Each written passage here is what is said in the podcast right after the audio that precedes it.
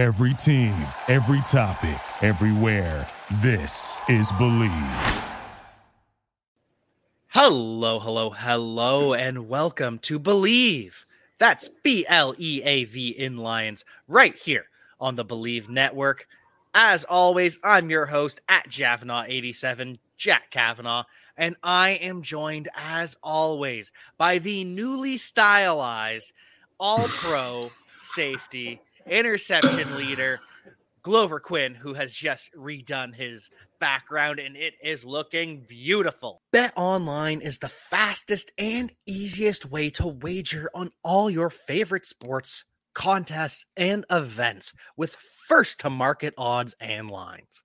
Find reviews and news for every league, including Major League Baseball, NFL, NBA, NHL, combat sports, esports, and even golf. Bet Online continues to be the top online resource for all your sports information, from live in game betting, props, and futures. Head to Bet Online today or use your mobile device to join today and make your first sports bet. Use our promo code BLEAV50 to receive 50% welcome bonus with your first deposit. That's B L E A V 50. Bet online where the game starts. I had to do it, man. You know, I was sitting there and I'm getting ready to, you know, put some of my stuff up because a lot of this stuff, like I said, has been in boxes, been wrapped up. I had a guy when I was in Detroit, I had a guy, John Pinch, shout out John Pinch. Man, he used to come through and take, you know, get all types of cool pictures and he would get them framed and you can see the jerseys, like all these different things, man. This big painting back here, guy Chuck Broad from um, from Baton Rouge painted this for me. He does he does a lot of paintings. You know, if you're interested in any kind of paint stuff, you know, action stuff, like he does a phenomenal job. You can see the building behind me. Um, but a lot of the jerseys and stuff, you know, that it was up in boxes because I was moving back into my house from you know some renovations that I had to get done from when Houston had to freeze. Um, and so when I moved back in, things was going so fast, I just didn't take the time to really just unpack all the stuff and hang stuff back up and put stuff back up. And some of these pictures I didn't even have up in the first place. And so um, I started going back through it on Monday because I'm like, you know what, man, when I, when I, see some of these guys on ESPN and NFL Network and, you know, they're broadcasting from their home office or whatever they're doing, you know, they got their balls and jerseys and they got all their stuff up.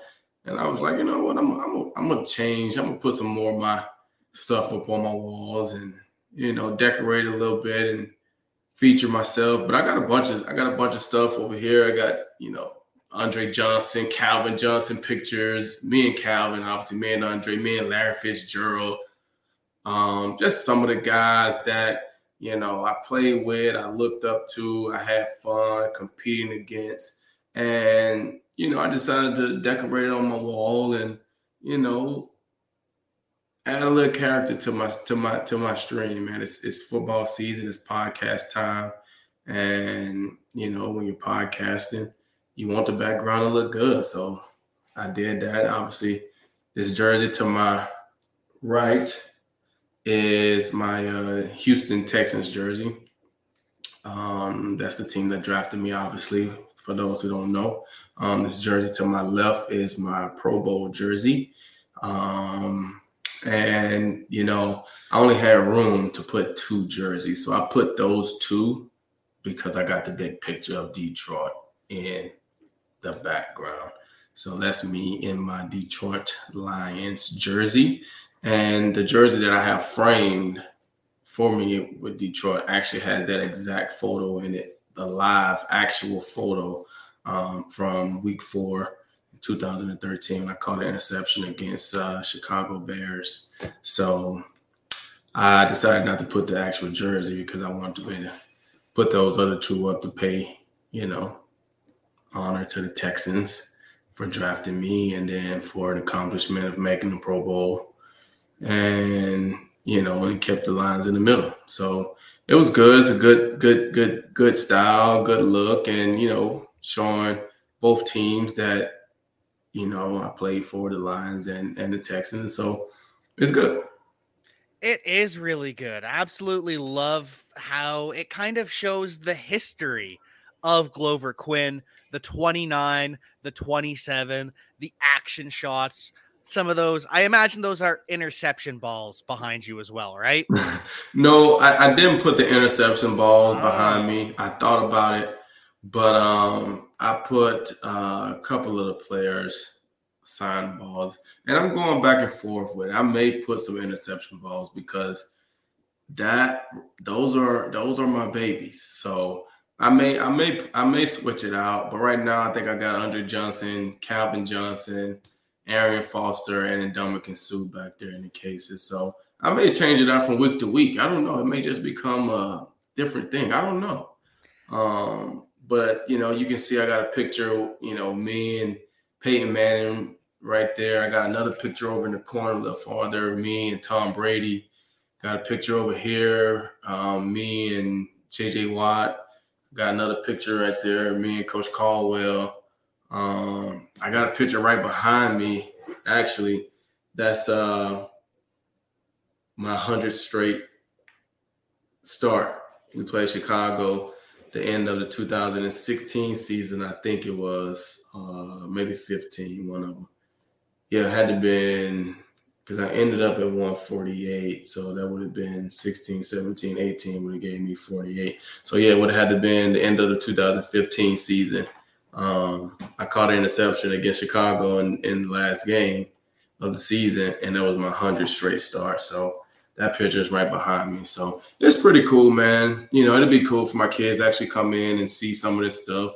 And then I got other memorabilia that I collected over years. Charles Woodson signed his, you know, his his Raiders jersey when he played his last game in Michigan. You know, he played the Lions when they played the Lions in I think 14 or 15. Uh, we played the Raiders. Charles Woodson gave me his jersey, signed it for me right there on the field. So I got that. I got Calvin Johnson jersey, and you know, a lot of guys that I, that I respected when I played. Eric Weddle, Earl Thomas, Ryan Clark you know I'm saying, just guys that I respected and and and and that were, were willing to switch jerseys with me. So I got some of that stuff. I got a bunch of photos from when I played, you know, with some of my teammates and things like that. So just gonna put some get some of that stuff up and you know, have fun with it.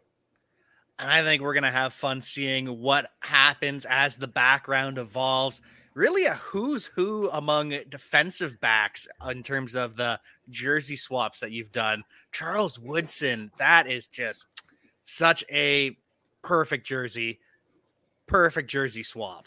Oh yeah, that that, that right there is probably one of my you know I, I would put that up there as probably one of my because I'm gonna consider Calvin a swap. Like I played with Calvin, so it was like, hey Calvin, I need to get a jersey, bro. Like at some point this season, I got to get a jersey, right? But Charles Woodson was, you know, a swap, right? And I was the type of person where I didn't feel comfortable just going up to any and everybody and asking for a jersey, right? So when I was young in my career, earning, trying to earn some respect, you know, trying to grow in this league, you know, I didn't go and ask anybody for their jersey. You know I'm saying? It wasn't until, you know, I made the Pro Bowl and I led the league in interceptions that I felt like, okay, well, this other safety may know who I am. You know I'm saying? Like now I, I felt like I could go up to Earl Thomas and go up to Eric Weddle and go up to a Charles Woodson because I kind of felt like I thought those guys were like me, right? Like if you're a top safety in the league, you probably know who the other top safeties are. You know what I'm saying? Because you probably check out those guys and see like who's making plays, like who's doing what. And so, you know, once I led the league in pick, I felt like okay, well, I feel like Charles Woodson know who I. He might not know me personally, but he he know my name. He had, you know what I'm saying. And so, as some of these people I had talked to social media wise beforehand, um, but it wasn't until that point that I even felt comfortable going up to these guys and asking them to exchange jerseys or asking them to have their jersey, right? Because obviously you pay for these jerseys; they don't just give them to you for free. And so, okay, well, you know, however much they're charging you for that jersey, if they just giving you their jersey, they're basically giving you however, you know what I'm saying? And so um, when you swap, obviously they take your jersey, you take their jersey, and so it kind of evens out. But to go up, I don't even think I swapped with Charles. I think I just asked for his and it's like, appreciate you, bro. Like he took it off right there on the field, his last game in Ford Field. I actually got a dope photo of it. It's on the on the jersey. So um, like I said, shout out my guy John Pinch. He did a great job getting all those things framed up for me. And uh, it's dope. It's dope. It's absolutely so dope. Game respects game, as the saying goes. So no surprise there. And as a former All Pro, interception leader, defensive back star, what did you notice from the Lions' first preseason game? Because I know you're, or sorry, not the first, their second one versus the Colts. Because I know your eyes were definitely glued to that defensive backfield. Well, you know, I'm I'm I'm gonna be completely honest with you, man. I I, I was a bit disappointed from from the very beginning. You know, mm-hmm. when I cut the game on and I didn't see any of the starters playing, I was disappointed. You know, I, I, I understand that it's the preseason. I understand what's going on, but having a young secondary, we, those guys need reps. Like you don't have fourth preseason games anymore. You you only have three. So at some point, you know, we got to get some reps. Or you know, now that they got 17 games, are we counting the first two as like preseason games. Well, no, those go on your record. You got to win those games. These are the games that don't necessarily affect your record. Like you can't come out in week one and treat that as a preseason game and say, okay, well, guys need to get reps, so they need to. No, they. So I was a bit disappointed in in in, in that aspect of it, but I did see Jeff Okudah out there um, getting some reps in. I saw um, we were like, I didn't see any other starting safeties, and I didn't see uh, money out there. Um, so I would have loved to at least see those guys get at least a quarter in. And I know from a player standpoint, they're probably like, "Come on, GQ, you know we didn't." But I'm looking at it as, hey, you got to get yourself ready to play, right? You got a new, basically a new group, right? You added DeShon Elliott, and then Jeff, you only played one game. So if you if you are the starter, or if Will's the starter, however that plays out, you know, you're adding two new pieces basically. Yeah, Money's back and Tracy's back, but those other two guys are whoever it is, they're gonna be new, right? And so you just need those reps. You need that continuity. You need that communication in game, right? Who's gonna be the slot guy? Like you need you need that work together. And I was a bit disappointed I didn't see that. And so, you know, I watched the first the first quarter again, you know, and and it was kind of the same thing, right? You just you know, there's plays that that you want to see made that that's just like it's close, but it's just it's not being made, right? Um, you know, you you see them complete a, a simple crossing route on third down and and guy circles the defense and gets the first down. And then they come right back, I think, on the next third down and run the same exact play. Right. So it's just little things that, like I said, it's not a physical thing. It's just those guys are young and they need they need the reps. And so, you know, for the most part, me personally, I was upset and disappointed that those guys were not playing. And so I literally, I, I think I watched the first quarter and a half, and I was like, all right, man, like, what are we doing?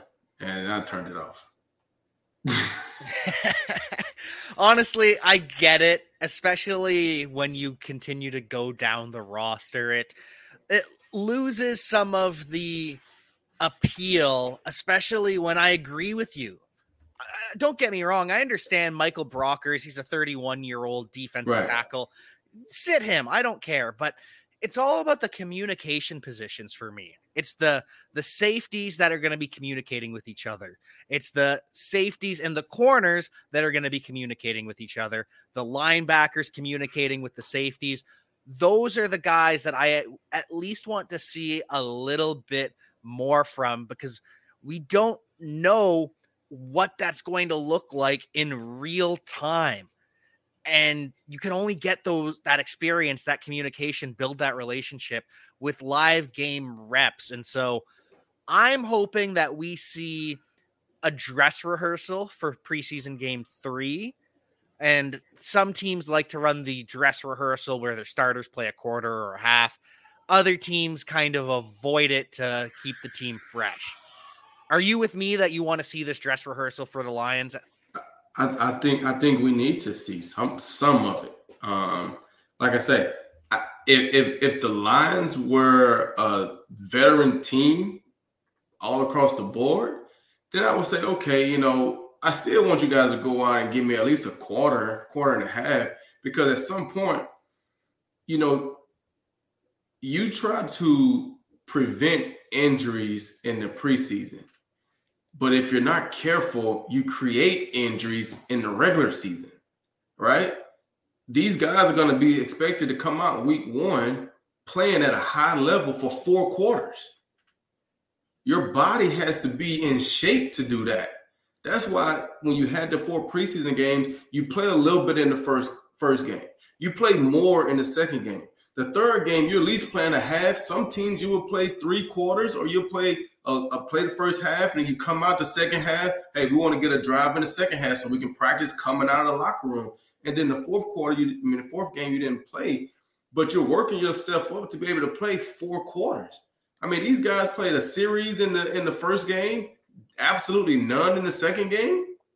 And then what are you doing the third game? Are you taking it as a dress rehearsal or are you giving guys the, the time off so they can be fresh? Like you gotta find like you got a long period of time in between that last preseason game and the first game. You got time to get guys fresh.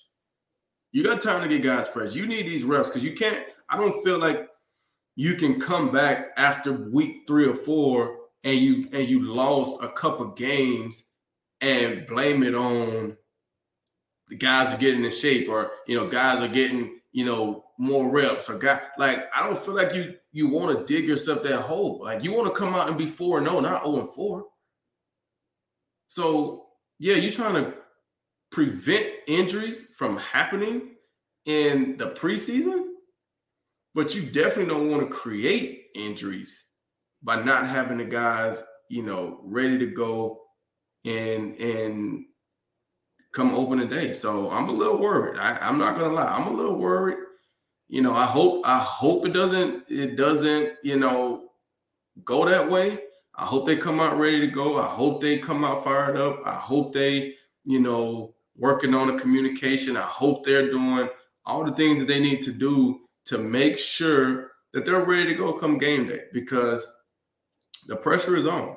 The pressure is on. All eyes are on you guys, right? You've had hard knocks, you got the whole world watching, everybody's excited. They want to see what you guys are going to do, right? Are you guys going to be the same old Lions or are you guys going to be different? They want to see. And so it's, it's your job to go out and show them. And, you know, like I say, I just, I, I, I just want to see, I, I just would want like to see more you know, and it could be a situation where, you know, maybe they feel like, okay, well, this guy's basically locked in already, right? We he's gonna be our starting safety. He's gonna be the other safety. You know, he's gonna be a starting corner. You know, the, the you know we're, we're competing at at the other spot, but you know these for the most part are going to be, you know, our guys, and so we want to see what the backups are going to look like. So I don't know if that's the situation that they're how they're approaching it. But either way, I feel like if those are going to be your starters, they still need reps. They still need reps. And so I'm a little worried. I'm a little worried as well, especially when news today comes out. The Lions haven't made a decision in that CB2 battle of Okudah versus Harris. And I'm not so worried about that. But the additional statement of we haven't decided who, but they're both going to have a role anyways. And what does that mean? Are you going to be rotating? Will Harris is playing on first down and Jeff Okudah's on second.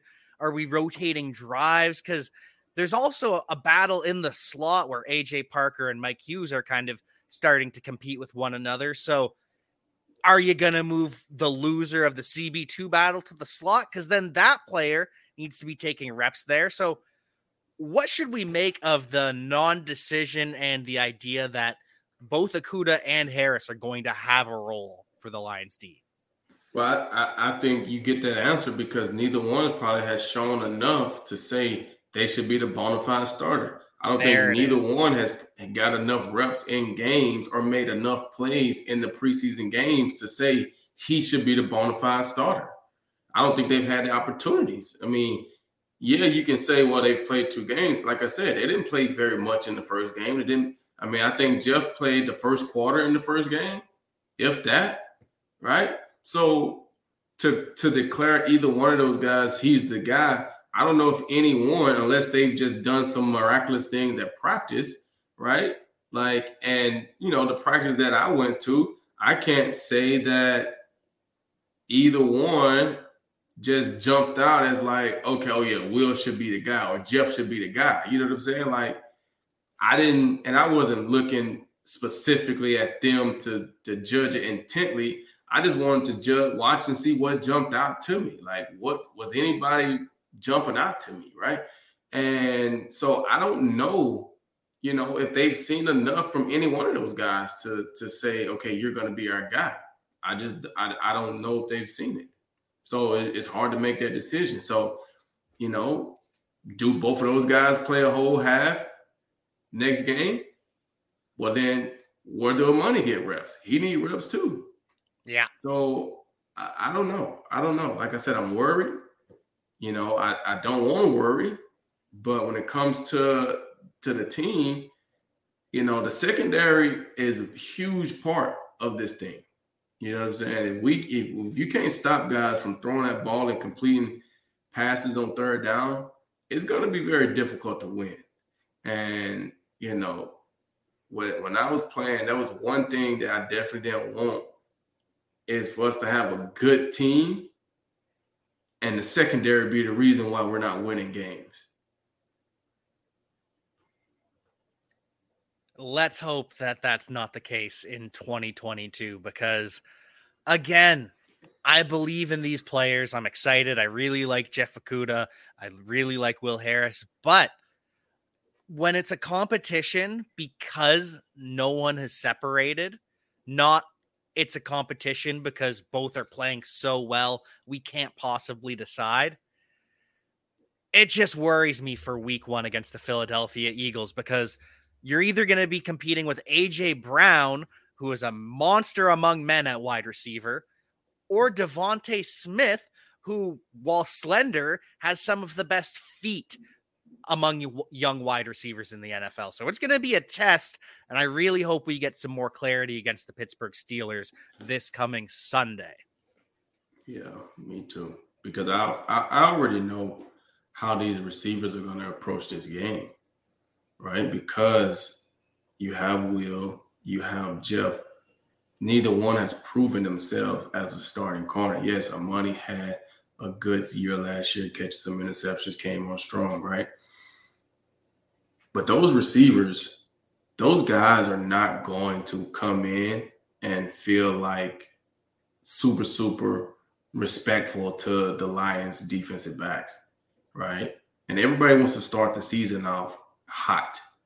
So I guarantee you, both of those receivers are going to come in with it on their mind that they're trying to put up a hundred plus yards and t- a touchdown. Both guys, DeVonta and AJ. So I hope I hope these guys are ready to go. I really hope so too. And we'll get more clarity once we find out what's going on in that third game because it's going to be a battle out there, regardless of if they're ready or not. Just like it was a battle in practice between Jamaal Williams and EJ Speed. I don't know if you saw that, but Jamaal Williams is more of a talker on the field than I realized. I thought he was just all happy off the field, really just happy go lucky, loving life. No, he is a chippy guy on the field. No, most definitely. And like I said, when I was at practice, uh, I'm sitting there waiting for one of the defensive defensive guys to like let him have it. You know what I'm saying? Like, hey, like not in a dirty way, but we're doing goal line. Like, I'm gonna thud you up. Like, yeah, I'm, I'm gonna shut you up. Like, because he's scoring touchdowns, he's talking, he's talking, he's talking, he's talking, he's talking, and that's fine. right? I ain't got no problem with like because at the end of the day, if that's what feeds you, that's what help you help like win games, then go out and do you, bro. But as a competitor, right now we're competing. Yeah, we're on the same team, but we're competing with each other, and I just can't let you do that. So it doesn't it doesn't surprise me when he does it in you know in, in those joint practices. That's what I say. Joint practices are always like that. You're gonna have guys that's gonna be talking that's why you have so many fights and stuff when you see joint practices because you know defensive guys hold, offensive guys you know talk smack and do this and this and that, and you got the fans out there, so everybody's trying to show up everybody and everybody trying to make it seem like this and that and this, like all that nonsense that happens in in these joint practices, right? And so NFL practices are basically a lot of them are offensive driven, right? You're not tackling guys you know, certain guys you're not really competing so much at the ball in a, in a way because you know you're not trying to hurt anybody and things like that. But like I said, we have these joint practices.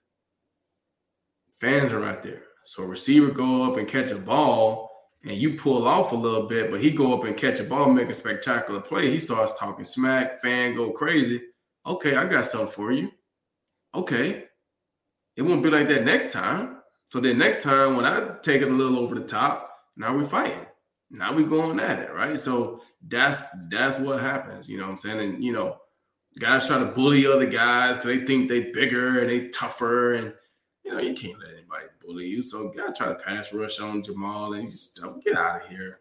You know what I'm saying? Like, so yeah, Jamaal's a talker, man. But you know, like I said, long as he is genuine and authentic with it, and he's not just putting on for the cameras or putting on because you know he he, he has that opportunity now. I got no problem with it. No, not at all. I love the chippiness on the field from your running backs because they're taking those uns the collisions that even get underrated, those pass blocking reps. We forget about the kind of force that these two players are generating, the hits they're taking, not only carrying the ball, but even in pass protection. So to see that kind of attitude and him winning those reps too, that gets me excited, at least from an offensive perspective. I want to see more of that. But his ever have a training camp rival from another team? Anything that escalated a little bit further? like I said, we fought with the uh, Saints every time we practiced them. You know, we had we had a little scuffle with uh with the Pittsburgh Steelers when I was um when I was in Detroit. You know, we had practiced Pittsburgh and we're doing two minute drill. And you know, like I said, we're not tackling, but it's competitive. You know what I'm saying? And you know, they get down to I think it's like fourth down or something like that, and they, they got to score. And you know, it's practice, but you want to win, right? So uh Ben throws a ball to Antonio Brown coming across the middle. He tried to run it in for a touchdown. He tried to actually truck me, and it's like, oh, negative. what? Nah, bro, that, that ain't happening. You know what I'm saying? Like, nah. So they had a little scuffle, but we had to let them boys know, like, we ain't no punks, man. You ain't finna run through here and AB trying to act like he all tough. You ain't tough, bro. You ain't tough, bro. Like, you better sit down somewhere. little little kid, little boy, whatever you want to say. You know what I'm saying? But that, that was the attitude, right? That was the month. Like, no, man. You're not coming through here trying to just run through us and score a touchdown. Nah, bro. And you know, we had to stand up. And it is what it is. Eh, especially to Ben Roethlisberger and Antonio Brown. You've got you can't let them have the last word. I'm glad you didn't, especially you know 180 pound receiver versus Glover Quin, not only the interception leader but a hard hitter in the defensive backfield. No way. No way. That definitely wasn't happening. No, and, at all. And funny you bring up Ben Roethlisberger because it was in the news today that he was at the Steelers practice. But he didn't talk to Kenny Pickett. He avoided, you would imagine, again, it could have been coincidence, but you'd think that the guy that just retired would go and have a chat with the new rookie quarterback. But not Ben Roethlisberger, apparently. Yeah, that's that's that's weird. You know, I kind of similar to his relationship with Mason Rudolph, though, when they drafted him. So yeah, that, that, that that's that's weird to me. I don't even like why why else are you going back out there? Like, I mean, so you just going to visit and hang out? Cool. So why not as a Steeler franchise quarterback? Like, why not at least meet the the the new rookie? And, you know, like why not? That's that's the weirdest thing to me. Yeah, and Pickett took it really well. He was asked about it after. He, oh, you know, I, I didn't see him after practice, so I didn't get to talk to him. But you know, I'm, I'm gonna get his number from one of the guys, and I'll I'll give him a text. That's media talk, man. Yeah, and yeah, he's just being a nice kid. That's media uh, talk, man. I'm gonna keep on. it real with you. Deep uh, inside, he's probably like, "That's whack, Ben." Yeah. I mean, unless there's a story and there's a legit story, but you would also think like you're Ben right? So unless they just got you doing all types of stuff, when the quarterbacks are doing individual drills, I'm sure you can go over there, Ben. like I'm sure you you know, like I'm sure you can go over there and say what's up to the quarterbacks, Ben. Like when they're doing team, like I'm sure you can be on the offensive sideline. I'm sure you can do that. So for you not to do that, you know, like I said, unless they had him doing so many other things, because I, I will feel like Ben has to put himself on the outside. Pickett got practice. So he need to be focused on practice. It's my job to go up to him, not his job to leave practice or to leave a drill to come say what's up to me. Yeah. That's how I will look at it. No, you need to go practice, bro. Go take care of practice. I'll be here and catch you after practice. Or hey, I'm gonna show up before practice so I can catch you because I'm sure the quarterbacks are just out there throwing the ball around, playing around. Then you got special teams. What are they doing during the kickoff period and the punt period? And I'm like, there's plenty of opportunity for Big Ben to meet and talk to Kenny Pickett. Yeah, that was. So I got to give Big Ben a thumbs down on that one that was one of the more surprising headlines I read today. And again, it could end up being nothing. There, there could be something. Maybe he's waiting in the locker room and they're going to chat yeah. later, but yeah. it doesn't look good. Yeah. And it doesn't surprise me based on his history with quarterbacks replacing him. Yeah. Thumbs down, Ben. Thumbs down, but two thumbs up from Dan Campbell based on all the reports coming out of Hard Knocks. You just read things, you watch him, and everyone loves Dan Campbell. His wife calls him the Pied Piper because kids gravitate towards him because he's so funny.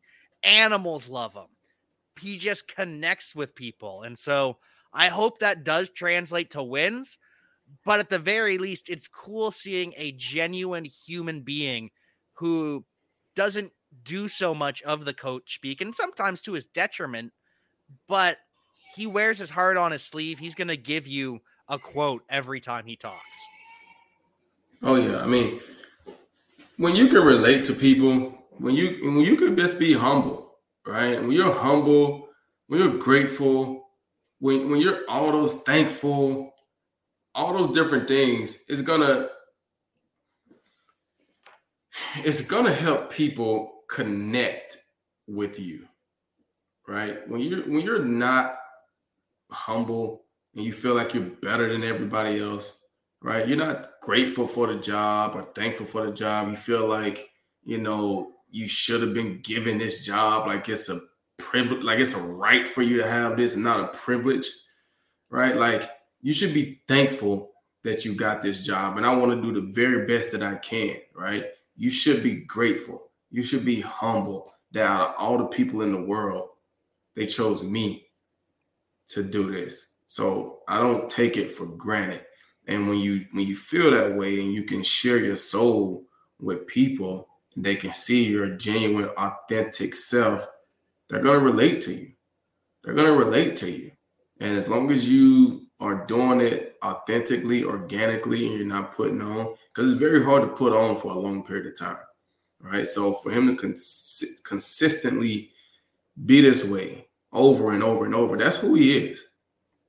That's who he is. You know what I'm saying? He he definitely appreciates the job, the role, everything that he's been through to get to this point.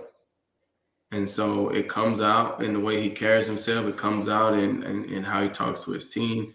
And then his team responds. The culture is good. You know, the people around the world are getting to see it on, on Hard Knocks, and and they they they love it too. But once again, all that is fine and dandy. You gotta win football games.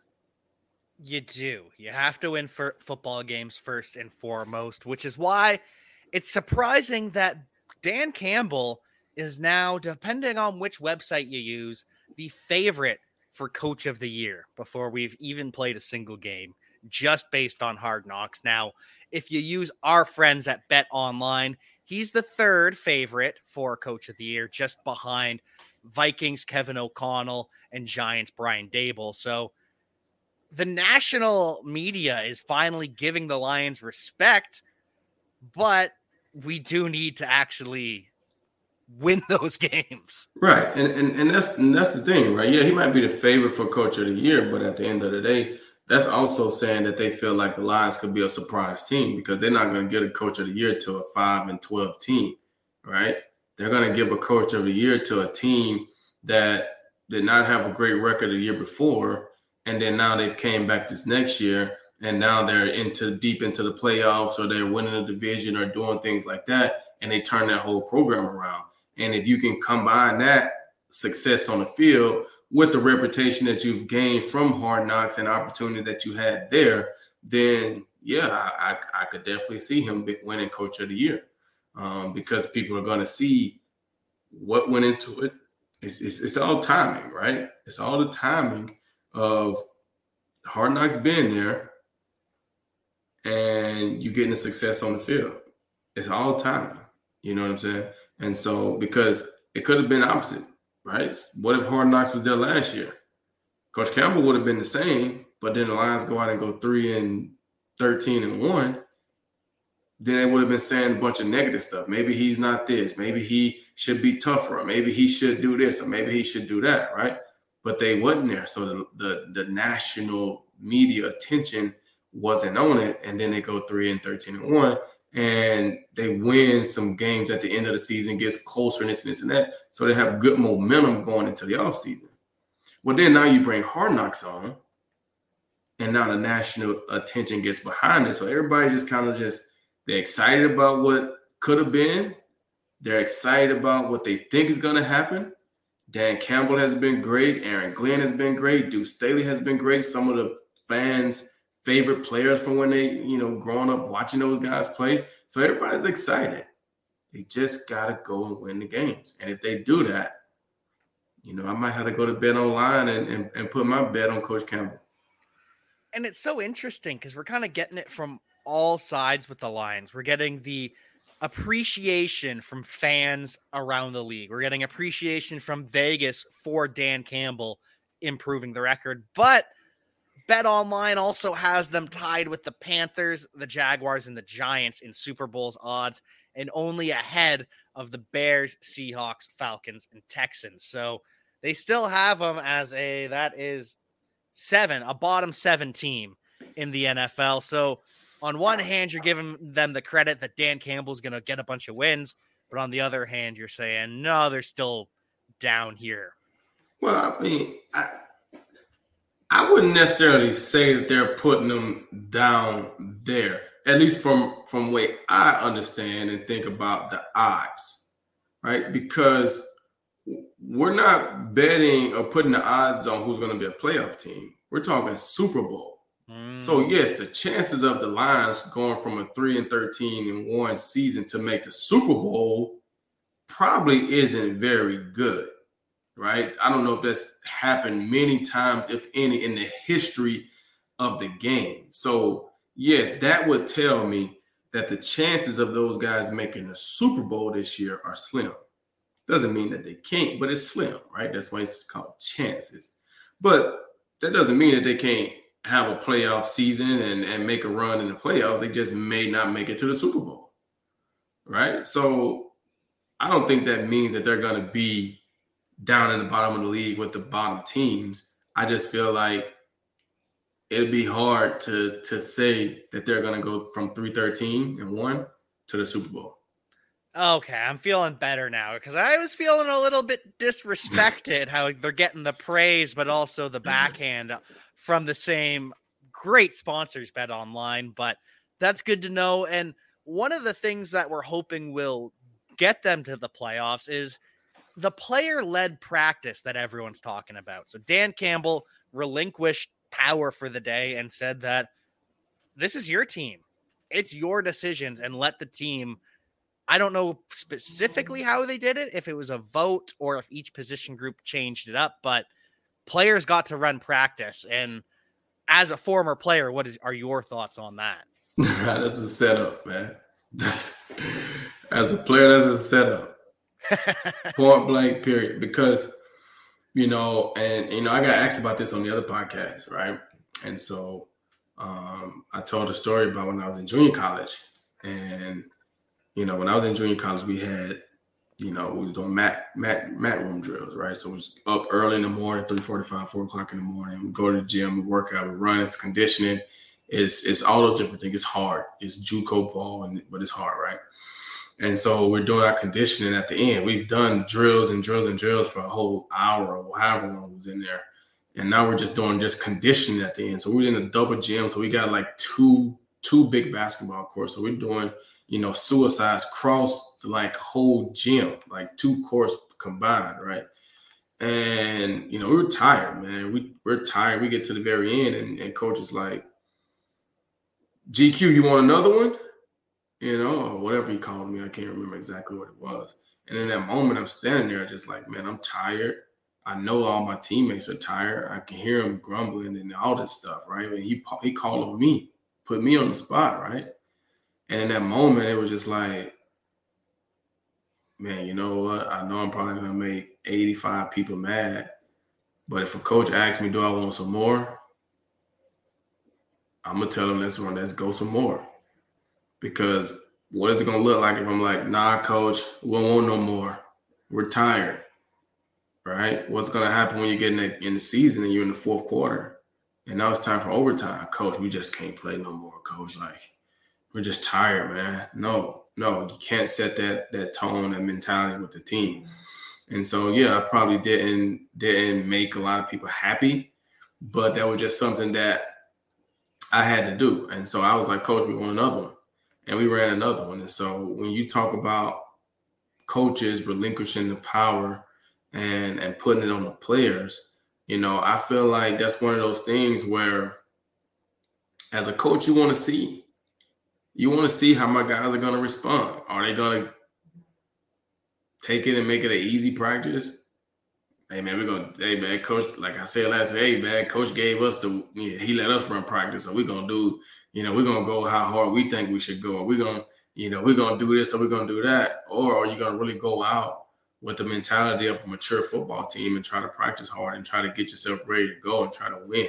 You know what I'm saying? They want to see you know, what would you do if you were the coach, right? Do would you would you still do your tackling drills? Did they do tackling drills? You know, are you doing the the the individual drills? Are you doing all those things that you would do that we normally do? Or you're you going to take the day off and make it an easy practice because oh, coach, coach let us run practice day.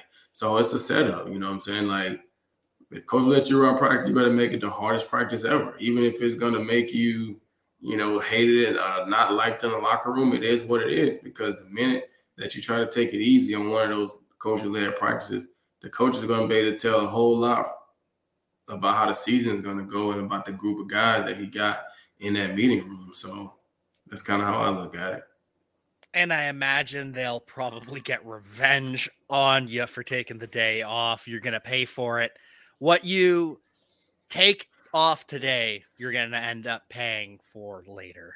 No not even just the NFL, in JUCO, in high school, in college, coaches don't like days off for players. I mean, that, that, it's not just JUCO. I mean, it's life. Yeah. You know what I'm saying? Like what you what you take off today, you gotta pay for it. You know what I'm saying? Like you take off working out for a little while, you're gonna pay for it when you go back to working out, right? You, you're gonna pay for it when you get on the scale and you don't like what you see.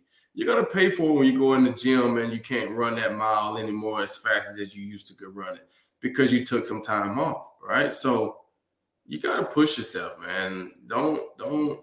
Mm-mm. Yeah. Mm-mm. You can mix. I'm glad. I'm glad that in my course of my ten years, I never had a coach say, "Hey, you guys can run practice." Never. Never had to. Never wanted to test you that way. uh, It seems. That's a reassuring thing, and hopefully the Lions as a team made up for it because you got to work hard. You have to earn it. Still room for a little bit of fun, though. The Lions did have comedian Josh Adams come to practice, talk to the team, and it was cool not only to watch it because you see him, Justin Timberlake, Aiden Hutchinson comparisons. You see Dan Campbell getting roasted, called Hulk Hogan, and then you read after the fact that they didn't show it, but Campbell was on the floor crying, laughing because he was enjoying himself so much. And I think that goes back to the humility you were talking about, just the wanting it, the understanding what it takes to be here and not taking yourself too seriously. So it's nice, I think, when the team brings in a comedian like that and it goes so well. Say what you want about Jon Gruden, but it worked for the Raiders that season as well. Oh yeah, I mean it's always fun, especially during training camp. You know what I'm saying? To get some nighttime entertainment. You see the rookies doing entertainment all the time, but sometimes they do bring in different people, and to bring in a comedian like that to just break it up, and everybody be a good sport about it. You know what I'm saying? He's, he's giving jokes. You know what I'm saying? They compare you to Justin Timberlake. Hey man, that's a great thing, right? They compare you to Hulk Hogan. Like, hey man, that's that's that's cool. It's fun. Like, have fun with it. Laugh at it. Don't get too all uptight and feel like whatever. But I think that's a great thing for for the coach to do that. Um, you know, a lot of times when you do things like that and you have that nighttime entertainment, you generally have the night off of meetings. Well, that's how it was when you know when we would have some night entertainment like that. You know, you might have a team meeting after dinner, and then you bring in the night entertainment, right? You know, we've had you know throughout my years, we had a couple comedians, different people that came in, and um, different people that came in and just did other things, spoken words, or you know what I'm saying. There's all types of stuff. Um, I think my first year in Detroit, Jim Schwartz had uh, Eric Thomas come in. I think he came. In. Yeah, he came in. I can't. I know he came in. I can't remember if it was during training camp or if it was during the season. But I know Eric Thomas came in, and you know, so it's always it's always good to to get those guys to come in. And like I say, when they're comedians and they're funny, um, you know, you get a free comedy come come come. I don't even know what it's just a free comedy show. Um, and then and he roasts some guys, you know what I'm saying? And, and he don't feel afraid to roast the head coach. I think that, like you said, that shows the humility of Matt Campbell, I mean Dan Campbell, for them to feel like we can we can roast the head coach and he's not gonna feel some type of way about it. So that's a great thing. And the players feel confident enough to laugh at their head coach that he's not going to be watching for yeah who smiled who who smirked at that you're running laps after the fact Right. Right. Yeah, you don't want that. And, and that speaks to the culture, that speaks to the environment, it speaks to the respect that they have for their coach and that their coach has for the player. So, like I said, all those things are good signs. All those things are great, you know, going into going into this season. It just would be great to to to couple that with some wins and you know it'd be it'd be looking good in Detroit. was eric thomas kind of the best night well maybe night entertainment during camp or the season was he kind of the best guest that you had visit Um, yeah, I mean, I would say, especially given what he's done, you know, nationally, media, and I mean, just him speaking the way he spoke and all those things, and then you know, him. I think he played defensive back when he played, or he just loved defensive back. So he actually came in the defensive back room and you know talked to us again, like separately. So that was cool to like you know, see him up close and personal in a smaller environment, you know, more, you know, close and intimate, you know, real like real talk. You know what I'm saying? So that was that was cool. But yeah, we I mean, like I said, I can't even remember all the guys that we had over the years. Um, but I know every every year almost they they they have some type of some type of night entertainment at some point, not every day, but you know, at least one night out of the whole training camp, they're gonna get at least one person in there. Okay, okay. And drifting back to Aiden Hutchinson for a second, it seems as though that coach, uh, coach, the, just all the coaches really, uh, specifically Aaron Glenn, though, very excited about Hutchinson because everything he thought about Aiden Hutchinson, he's just happy to know that it's real. And it seems as though Vegas believes it's real too, because Aiden Hutchinson, he's the only Lion that's really in competition for any of the awards that are being bet on right now. No MVPs for the Lions. Can't even place a bet on any of them. Same with Offensive Rookie of the Year. Hutchinson, though, favorite for Defensive Rookie of the Year, ahead of Kayvon Thibodeaux, who I want to get your thoughts on the dirty slash not dirty cut block, and also ahead of Kyle Hamilton, who I know you're a fan of as a fellow safety. yeah, I mean that's good. That's good for Aiden, you know. Um, but I mean, you could expect that, right? He was a top candidate in college, right? He was a top candidate.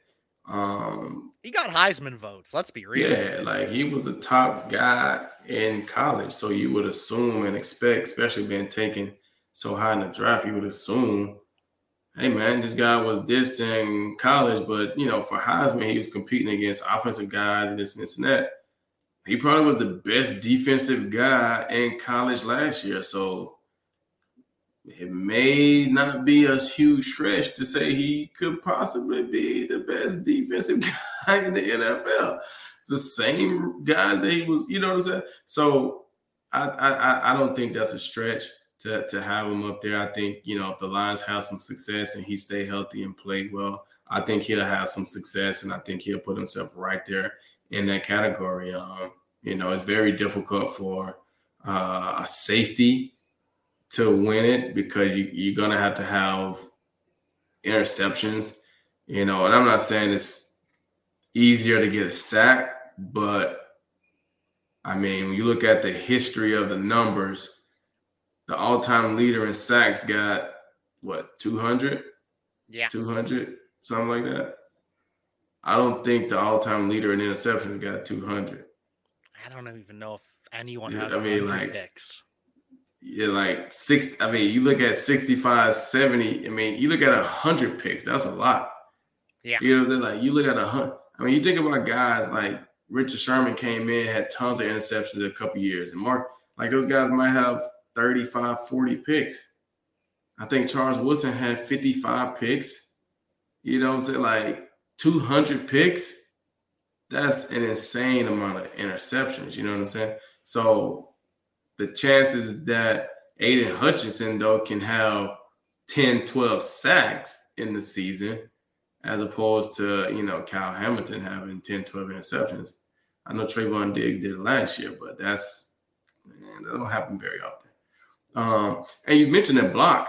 I was actually looking for it because I didn't even see it. I've been working the last couple of days, man. So I didn't even, I didn't even see the block.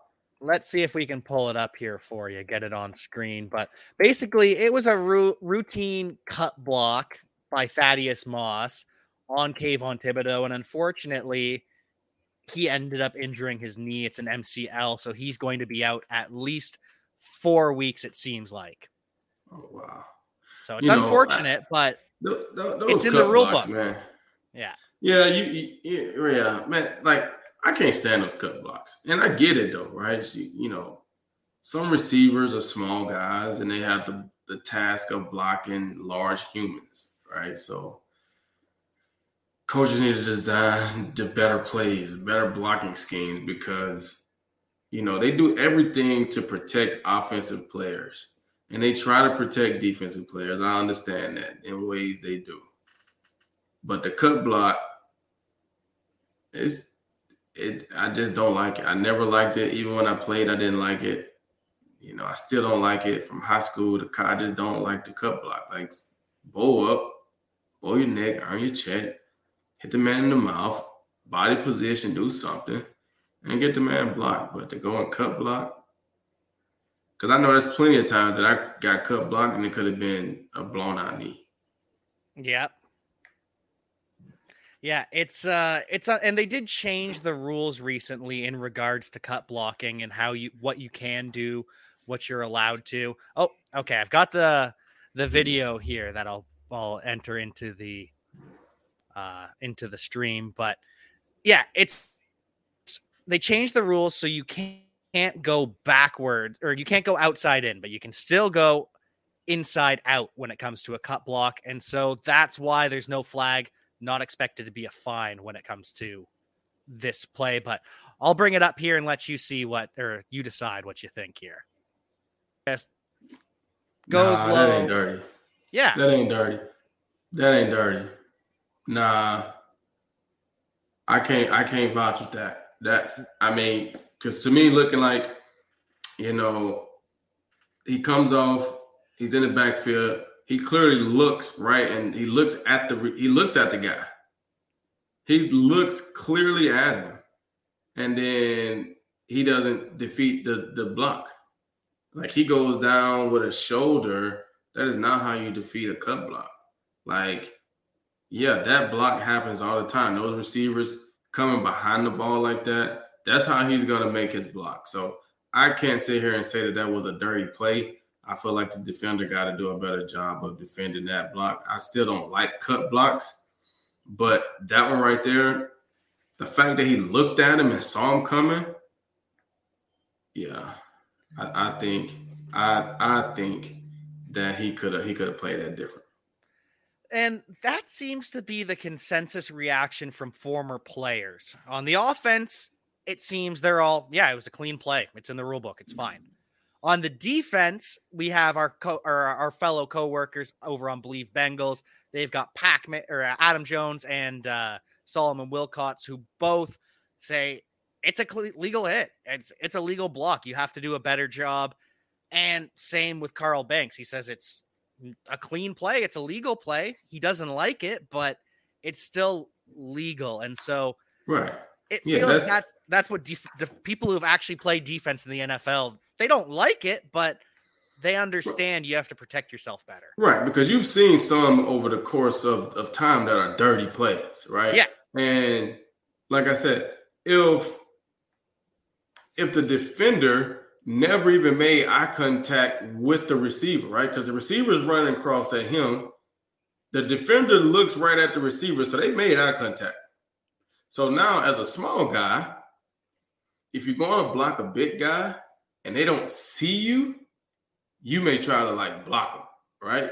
Because that's your chance to kind of say or show that you blocked the big guy, but he's not even looking at you, right? But but if he's looking at me, but yeah, you have you have those guys, and I, I, I don't think that was a dirty play. I think I think he saw him coming, and he he got to do a better job uh, fighting off that block. Cut blocks happen all the time. That's that's nothing new. Um, you know that he he just got to do a better job. I, I I I don't see anything dirty about the play. I personally know that those receivers are going to do that over and over and over again. They're they're, they're tasked to try to block these big guys. I I just feel like he got to do a better job putting his hands down, taking on that block and and going to make the play. I mean, like if he if he just goes and makes the play, and you know he might can go make a top in the backfield, and that blocker never even get there. But it's like he looked at him, and then he kind of I don't know. I got to look at it some more, but I didn't see anything dirty or malicious that in, in, in that play. Yeah, it's pretty much consensus. NFL players agree that we want it out of the game, get rid of the cut block, but in terms of Thaddeus Moss, you can't blame the man, even in the slightest. So, Kayvon Thibodeaux, get well soon and protect yourself better. Got to, because it's gonna happen. It's gonna happen, especially you know, guys see that you can't defend the cut block, those little receivers are going to continue to do it. They're not going to be like, all right, let's take it easy on it. No, they're going to try to cut you the next time too. This is yeah. what it is. Yeah, they're looking for those. That's what film study is for to see where you're weak. And if you're you can't get past a cut block if you are held up every play, why wouldn't an offense come at you with that? Right. Every time. Yes. And with the motions in the NFL from wide receivers, fullbacks, tight ends, it's you got to learn how to play in the NFL. It's not college anymore. Right. It's a different game.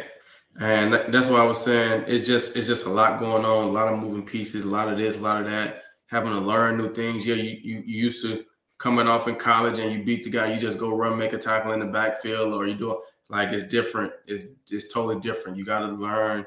You got to learn a lot, you know. And you know, some people learn quickly, some people it takes a little longer. So hopefully, you know, he can learn from from that, you know, as he heal up, you know, and not feel, um, you know, not feel. How how do I say it? But you know, not feel like the guy made a dirty play. You know, look at that and say, you know what, it wasn't a dirty play. I got to do a better job. Yeah, because there, like I said, there's times where it's a dirty play, right? Like I remember back when I was playing, you know, Arizona used to do it a lot with Larry Fitzgerald, right? They'll motion him from the outside in, and he'll come just he wouldn't cut him, but he would just blindside crack block that defensive end and just clean the guy out. Well, Larry Fitzgerald's not a little guy now. So that right there could be considered considered a, a, dirty play. You know what I'm saying? Especially if he's coming that way and still cut. Like I said, most of the time people don't cut when you don't see them coming. They cut when you looking at me, I'm looking at you, and I know I can't physically match up. I'm going to try to cut you.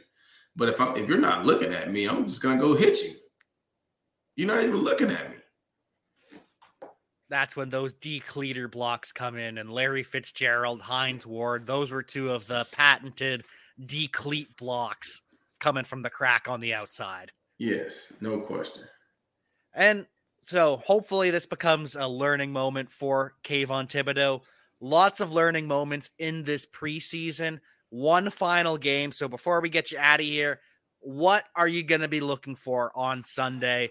aside from please play the starters. Please that's what I was going to say. That, that's what I'm going to be looking for because obviously we know, and and I don't want to throw any shade on anybody. You know what I'm saying? I'm not throwing any shade on anybody, but it's just a re- reality and a realization in the NFL.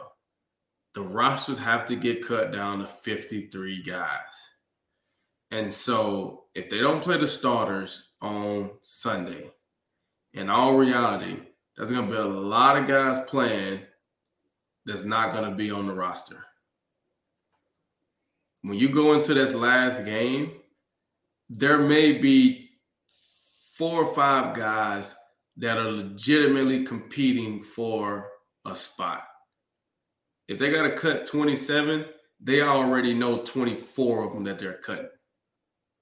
They already know It's two or three, maybe four that could possibly play their way on in the final game. But they already know 22 of the ones that they're cut. They they know that already. But they just got to get through the game.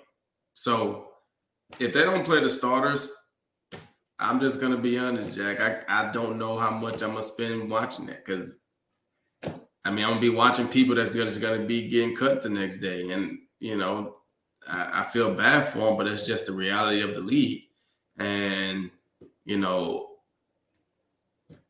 hopefully somebody plays their way on.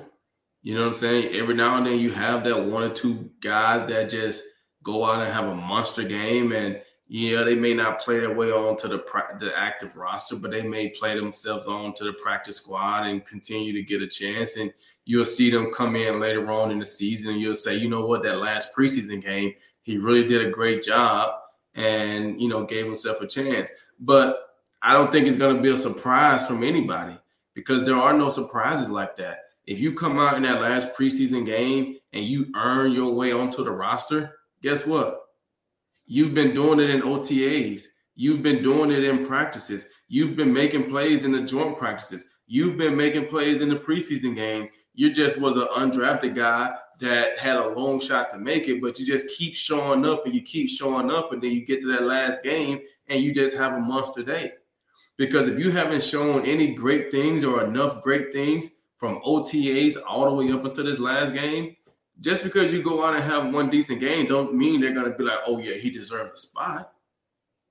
So the peep, the person that, like I said, they're gonna have maybe two or three people that's been competing and they got a shot to earn, you know, they might earn that spot.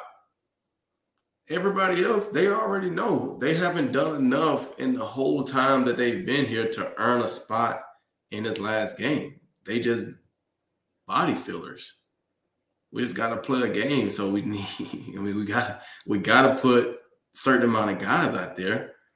So that's what we're gonna do. But the chances of them making the roster, slim. So that's what I'm looking for. I want to see. I want to see if the starters are going to play, and if they are, I want to see what they look like. I want to see the secondary. I want to see, you know, obviously I know what the O line is going to do. I want to see some pass rush from from Aidan. You know, he had, came out and had a great first game. Like I mean, I'm sure he's chomping at the bit to get back out there. You know, so I want to see a little bit more from him um, if I can you know, and just and just if, if they go out and play clean, right? You let the, the, the starters start, and you know they go down and have a great offensive drive, and then the defense come out and have a great stop. Then sure, hey, these guys might be primed and ready to go. But if that don't happen, I want to see a little more. I think in the end, what we're trying to say is Dan Campbell please play the starters. Everyone out there listening to Bleav in Lions, please check out our sponsors, betonline.ag. Like the podcast, subscribe, like us on YouTube, leave us a comment because it all helps us out. Make sure you follow Glover Quin. Glover Quin. Follow me at Javanaugh87. And I believe that's all of the pluggables. And I think that's all of the main takeaways that we've got here. I think so. I think so. It'll be interesting to see how this last week go. I keep my eyes on it, and uh, you know, I got some got some good news though for for for the upcoming podcast. Talk to talk to a couple guys, so she'll have some some good guests coming on. So tune in, subscribe, do all those good things. Check us out. Check us out because you are not gonna want you are not going to want to miss what we've got coming for you. So until next week, we will see you next time. Pulling up to Mickey D's just for drinks? Oh, yeah, that's me. Nothing extra, just perfection and a straw. Coming in hot for the coldest cups on the block. Because there are drinks, then there are drinks from McDonald's. Mix things up with any size lemonade or sweet tea for $1.49. Perfect with our classic fries. Price and participation may vary, cannot be combined with any other offer. Ba da ba ba ba.